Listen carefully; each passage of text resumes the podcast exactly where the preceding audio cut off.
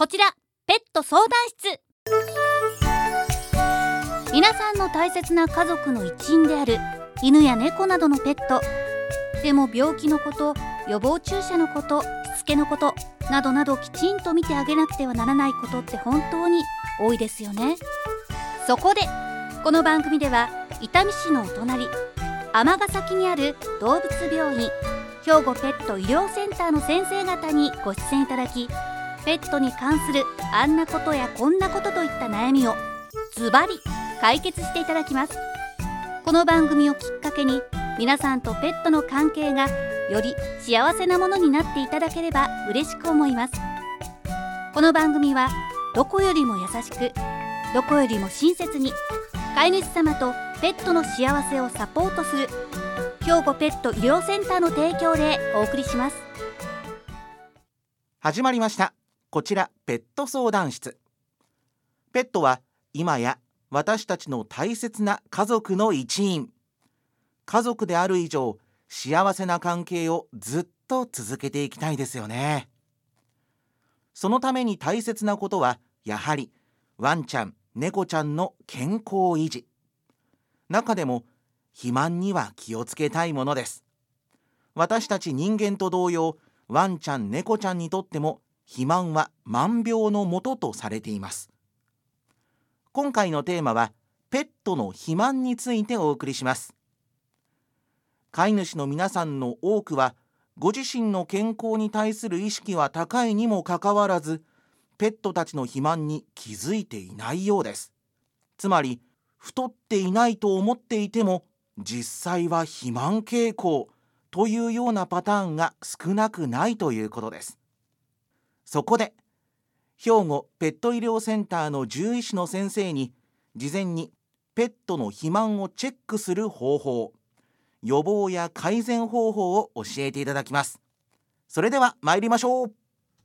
今回は兵庫ペット医療センター獣医師有里玲先生にお話を伺ってまいります。よろしくお願いします。よろしくお願いいたします。え実際病院ではレイ先生というふうに呼ばれていると伺っていますのでここでもレイ先生とお呼びしてよろしいですか？はいお願いいたします。ではレイ先生よろしくお願いします。今回はワンちゃん猫ちゃんの肥満についてお話を伺ってまいります。まずはそもそもという質問からさせていただきたいんですが肥満は私たち人間にとっては悩ましい健康問題ですけれどもペットの犬や猫も肥満になるんでしょうか？はい人と同じでよくあることですね。よくあることなんですね。はい。割合としては昔に比べるとどんどん上がってきている感じなんでしょうか？そうですね。あのワンちゃん猫ちゃんにとって美味しいご飯やおやつが増えているのでついつい上げすぎてしまったりそれで肥満ものあの動物さんも増えているかと思います犬と猫でその肥満の割合っていうのは何か違いや差などはあるんですか？そうですね。印象的にはちょっとワンちゃんの方が多いかなとは思いますけれどもどちらも多いですね。さあその最近増えてきているというワンちゃん猫ちゃんの肥満ですが肥満は万病のもととも言われていますがワンちゃんや猫ちゃんが肥満になると一体どんな病気を呼び込んでしまうんでしょうか？はい。あのいくつもあるんですけれどもまずは関節炎です。あの人間でも体重が増えると膝が痛いとかっていうのはまあよくあることだと思うんですけれどもワンちゃん猫ちゃんの場合もあの若い頃から肥満っていう状態を積み重ねていくとご高齢になると膝や、まあ、手首とかに関節炎が起こってきて、えーと、すごくひどい時に急に痛みが出たりするのでその時にやっと気づくっていうパターンがあったりします。あとはあの命にもちょっと関わってくるんですけれども呼吸器の病気です。肥満によってお腹の中がこうやっぱりワンちゃん猫ちゃんもメタボみたいに、まあ、ドーンと大きくなってくると胸が圧迫されてしまうので息がしづらくなってしまったり特に夏は危険ですね。なので呼吸器の病気にもなりやすいです。あとは皮膚ですね。肘とか肘のあたりとかこう脇とかが擦れてしまって皮膚炎が増えるっていうのも肥満の関係だったりもします。あと猫ちゃんの場合は糖尿病ですね。猫ちゃんの場合は肥満になるとあの糖尿病になりやすくなってくるんですけれども普通の子よりそれがどれぐらい何倍ぐらいだと思いますか？おクイズがやってきましたね。何倍？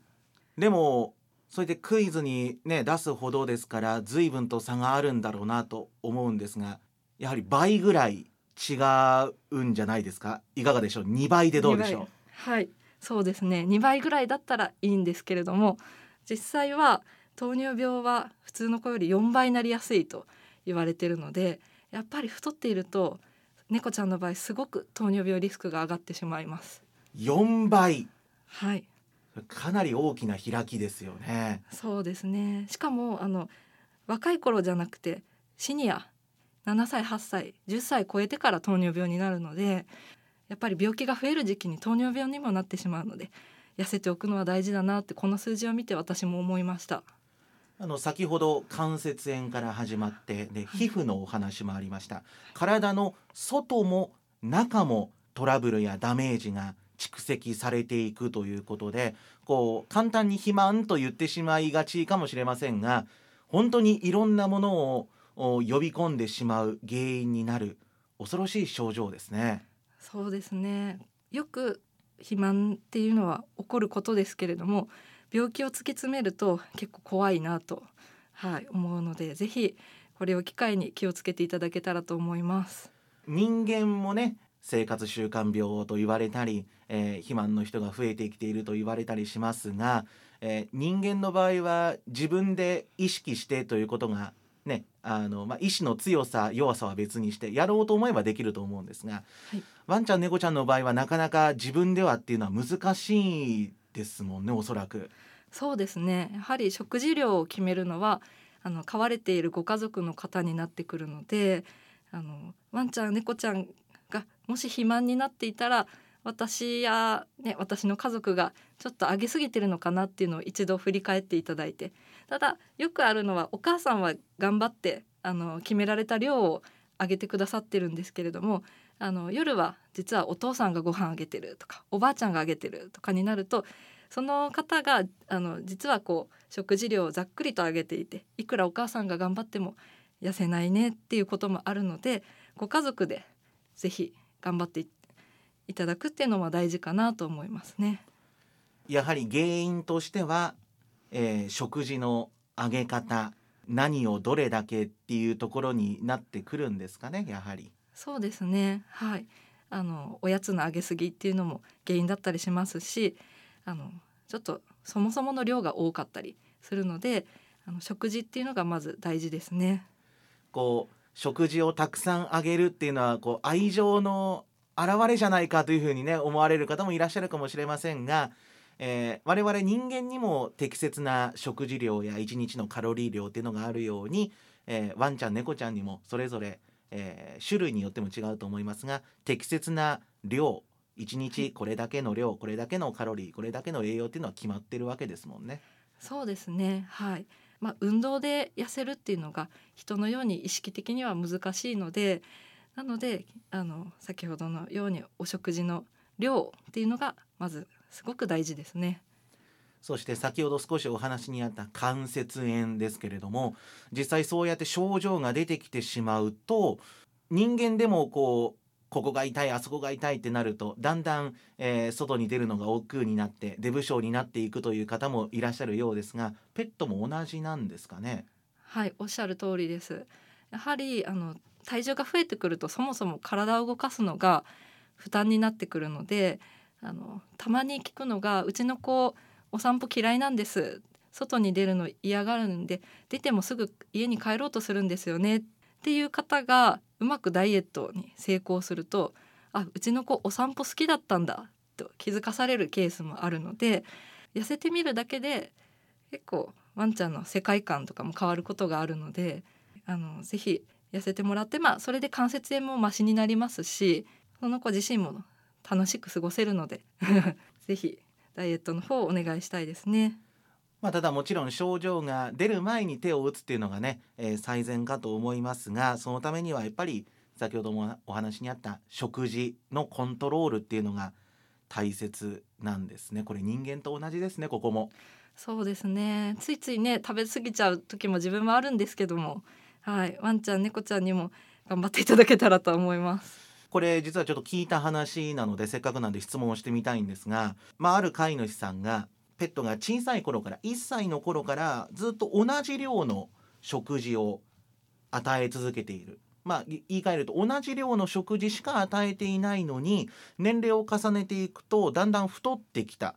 同じ量なのになぜなんだろうっていうふうに疑問に思ってる方が周りにいるんですけれどもこれはどういうことなんでしょうか？あのワンちゃん猫ちゃんも年齢に伴って必要なカロリー量が変わってくるので特に、まあ、7歳を過ぎてくると一応シニア期っていうんですけれどもそのぐらいになるとかあの動きワンちゃん猫ちゃんの活動量も減ってきます。そうなってくるとあの食事を10%ぐらいとか10%ちょっと減らしていかないと食べたら食べた分太ってしまうということにつながります。なので年齢によってえー、適切な食事量っていうのは変わってくるということを頭に入れないといけませんね。そうですね。はい。こう幼い頃からの同じ量を上げ続けているといつしかそのワンちゃんにとっては過剰な量になってしまう時期がやってくるということなんですね。そうですね。これは意外と皆さん気づかれていないところですけれども、10歳過ぎてまたちょっと減らす必要があったりとか、はい、その時々で変わってきますね。ついつい可愛くて「ああ可愛いね」って言って食事の間におやつをおやつと食事の間にもう一度おやつをというような 飼い主さんもいらっしゃるかもしれませんがこういったところも注意すべきところかなと思いますが食事のコントロールの方法など何かいい案があれば教えていただきたいんですが。そうですね。これは、えー、2つほどできることがありましてまず1つはあのいっぱい食べた気にさせるっていう方法としてお食事をふやかしてもらうお食事に水分を混ぜていただくと、まあ、ちょっと傘が増すのでちょっと食べた気になるっていうところですね。で2つ目が、えー、間食をした方がお腹が減っている時間が少なくなるので朝晩でどんどんってあげるよりは少しずつあの少量頻回にあげていく方があんちゃん猫ちゃんは満足できることもあります。なるほど、えー、食事の全体量1日の合計量は変えずに、えー、最初のお話だと傘を増やして、えー、多く見せる。はい、で、えー、もう一つが小分けにする。回数小さく区切って回数を増やす。というやり方が効果的であるということですね。はいそうです。量は減ってしまったもののかさ増しをしたご飯ですけれどもえー、それであってもワンちゃん猫ちゃんは、えー、満足に食事を食べてくれるんですかね？そうですね。はい。胃の膨らみ方がふやかしたりすると膨らんでくるのでそうなるとあのいっぱい食べたっていう気になってくれます。そして肥満対策と聞くとやはり運動だろうと思う方も多いと思います。肥満対策でのワンちゃん猫ちゃんの運動まあ、ワンちゃんの場合は散歩猫ちゃんの場合は、えー、部屋の中での遊び方などを挙げられると思うんですが何か心がけておくべきことはありますか？はい。ワンちゃんの場合は先ほどもお話しした通りまずあの体が重いと動きたがらないっていうところがあるのでいきなり無理をしないっていうところです。で最初は少し運動して休憩する。それであの食事もあって痩せてきたら運動量を増やしてもらっていいと思うんですけれどもいきなりちょっと飛ばしすぎると関節炎がひどくなったりとか足が痛いっていうのにつながってくるので最初はちょっと頑張りすぎないことも大事です。猫ちゃんの場合は猫じゃらしなどおもちゃを使って上手に遊んでいただけたらと思います。で痩せてくると自分で高いところに登ったり自分で運動する量も増えてくると思います。さらには、まあ、これも人間でも言われる言葉ですが隠れ肥満っていうね、えー、言葉もありますが自分が飼っているワンちゃん猫ちゃんは太ってないだろう大丈夫だろうと思っていても、まあ、ここまでお話を聞いているとやっぱりどうなんだろうと気になる方も多いと思いますがではここで、えー、レイ先生から飼い主さんが自分でできるペットの肥満チェックポイントいくつかあるということなので教えていただきたいと思います。お願いします。はい。まず自分のワンちゃん猫ちゃん見ていただいた時にウエストがくびれているかどうかです。ただあの毛がふさふさしている子の場合は目で見てもわからないのでぜひ手を使っていただいて腰に当ててください。くびれてるかくびれがないなと思ったらちょっと太ってるなっていうところで。あくびれてるなと思うとその子はいい体型かなっていう判断になります。で2つ目が肋骨ですね。胸のあたり触っていただいて肋骨が触れるかどうか。肋骨が触れないあムチムチしてる。これは太りすぎっていう判断になります。で肋骨があなん柔らかく触れるなっていうぐらいが適正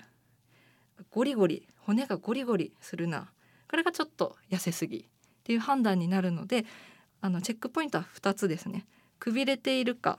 あとは肋骨が適切に触れるかっていうのがポイントとなります。なるほど。でその肋骨の場合はゴリゴリするところまでいくと逆に痩せすぎだというところもわかるわけですね。はい。で人間の場合は健康診断でよく BMI なんていう数値が出てきますけれども、えー、ペットには何か同じような数字の指標っていうのはあるんでしょうか？人ほど複雑ではないんですけれども BCS という指標があります。これが9段階で評価されるんですけれども先ほど言った肋骨が適切に触れるくびれてるっていうのが7でそれ以上が太りすぎ。それ以下がちょっと痩せているっていう判断になるのでそれを獣医師の先生はカルテに書いたりあの判断しています。そうなんですね。で実際、えー、そのチェックポイントあるいは、えー、そういった指標で残念ながら肥満だというふうになってしまった。そうなると、えー、改善をしていく、えー、体型をできるだけ元に戻していくという方向になっていくかと思うんですが先ほどもお話があったように無理にいきなりやりすぎるというのは良くないわけですね。そうですね。ちょっとずつちょっとずつというところでまず食事の面ですとどういったところから始めるのがいいでしょうか？まずは今普段どれぐらいの量をうちの子は食べているのかなっていうところの把握から始めていただければと思います。でそこを把握した上でまず何から減らせるかなっていうところですね。まあ、おすすめとしてはやはりおやつおやつからあの減らすまたは完全にやめていただく。でおやつをやめて、まあ、2週間とか経って体重を再び測る。あれ変わってないな。となると主食であるドッグフードキャットフードを1割減らす。このような順番でまずは無理のないところから減らしていただいて急に痩せようと思うのではなくまあ、徐々に徐々に、まあ、体重しっかり測りながら減らしていただけたらと思います。これもじっくり向き合って、え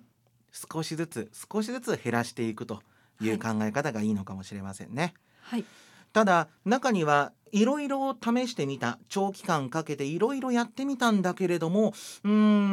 ん改善しないな体重が減っていかないなという場合もあるようですがその場合は何か他の病気というのも考えられるんでしょうか？はいそうですね病気だと痩せていくっていうことが一般的だと思うんですけれども特にワンちゃんの場合すごく食欲が湧いてしまうっていう病気がありましてクッシングというホルモンの病気なんですけれどもこれだとすごくご飯を食べたくなってしまう。あこの子食欲すごいなと思ってその都度上げていくとみるみる太っていく。っていうような状態で病気自体も怖いんですけどプラス肥満っていうのが乗っかってしまう。というちょっと恐ろしいことになってしまうっていうことはあります。なのでそういうクッシングという特有の病気も存在するんだっていうのもちょっと頭に入れておくといいかもしれませんね。はいそうですねとなってくるとやはりまずは肥満かもしれないなあるいは、まあ、クッシングもそうですが何か、うん、調子がおかしいな病気かもしれないなと思ったならばすぐに動物病院を受診するというのがベストですかね。はいそうですね。肥満かどうかっていう判断も難しいかと思いますのでぜひ病院に行っていただいて何でも気軽にご相談していただければと思います。今あの健康診断も病院で積極的に行ってますのでちょっとだけこれだけ聞きたいんだけどこんなので病院行っていいのかなっていうのも全然気にせずにいつでも来てください。ありがとうございます。では兵庫ペット医療センターへのアクセス方法をご案内ください。JR 立花駅から徒歩7分のところにあります。駐車場も多数用意しておりますのでぜひお気軽にお越しください。営業の時間などもお願いいたします。年中無休で営業しております。朝は10時から夜は19時で一般診療の方は終了いたしますが19時から夜間救急受け入れをしております。19時から22時半まで毎日夜間救急受付もしておりますのでご利用の際はぜひお電話の上お越しください。こう夜に何か急変しても安心ですね。はい。この地域でこの時間までやっているところは珍しいのでぜひ困ったことがあったら当院にご来院ください。それでは最後にラジオを聞いていますリスナーの皆さんに兵庫ペット医療センターからのお知らせお願いします。9月から11月いっぱいまで当院では秋の健康診断キャンペーンを実施しております。動物さんの場合年が進むのが早いので年に2回健康診断をすることを推奨しています。お得な価格で詳しい検査ができますのでぜひご来院ください。え今回はペットの肥満についてお話を伺ってまいりました。こうなかなかペットと肥満というワードは結びつかないというふうに考えて、えー、いた方も多いんじゃないかなと思うんですが冒頭あった最近割合は増えてきている。そして原因も様々である。ということでしたのでさっき教えていただいたくびれと肋骨という飼い主さんができる方法からまずは自分のペットどうかなっていうふうに確認するところから始めてみてはいかがでしょうか。今回は兵庫ペット医療センター獣医師有里玲先生にお話を伺いました。どうもありがとうございました。ありがとうございました。こちらペット相談室。この番組はどこよりも優しくどこよりも親切に飼い主様とペットの幸せをサポートする兵庫ペット医療センターの提供でお送りしました。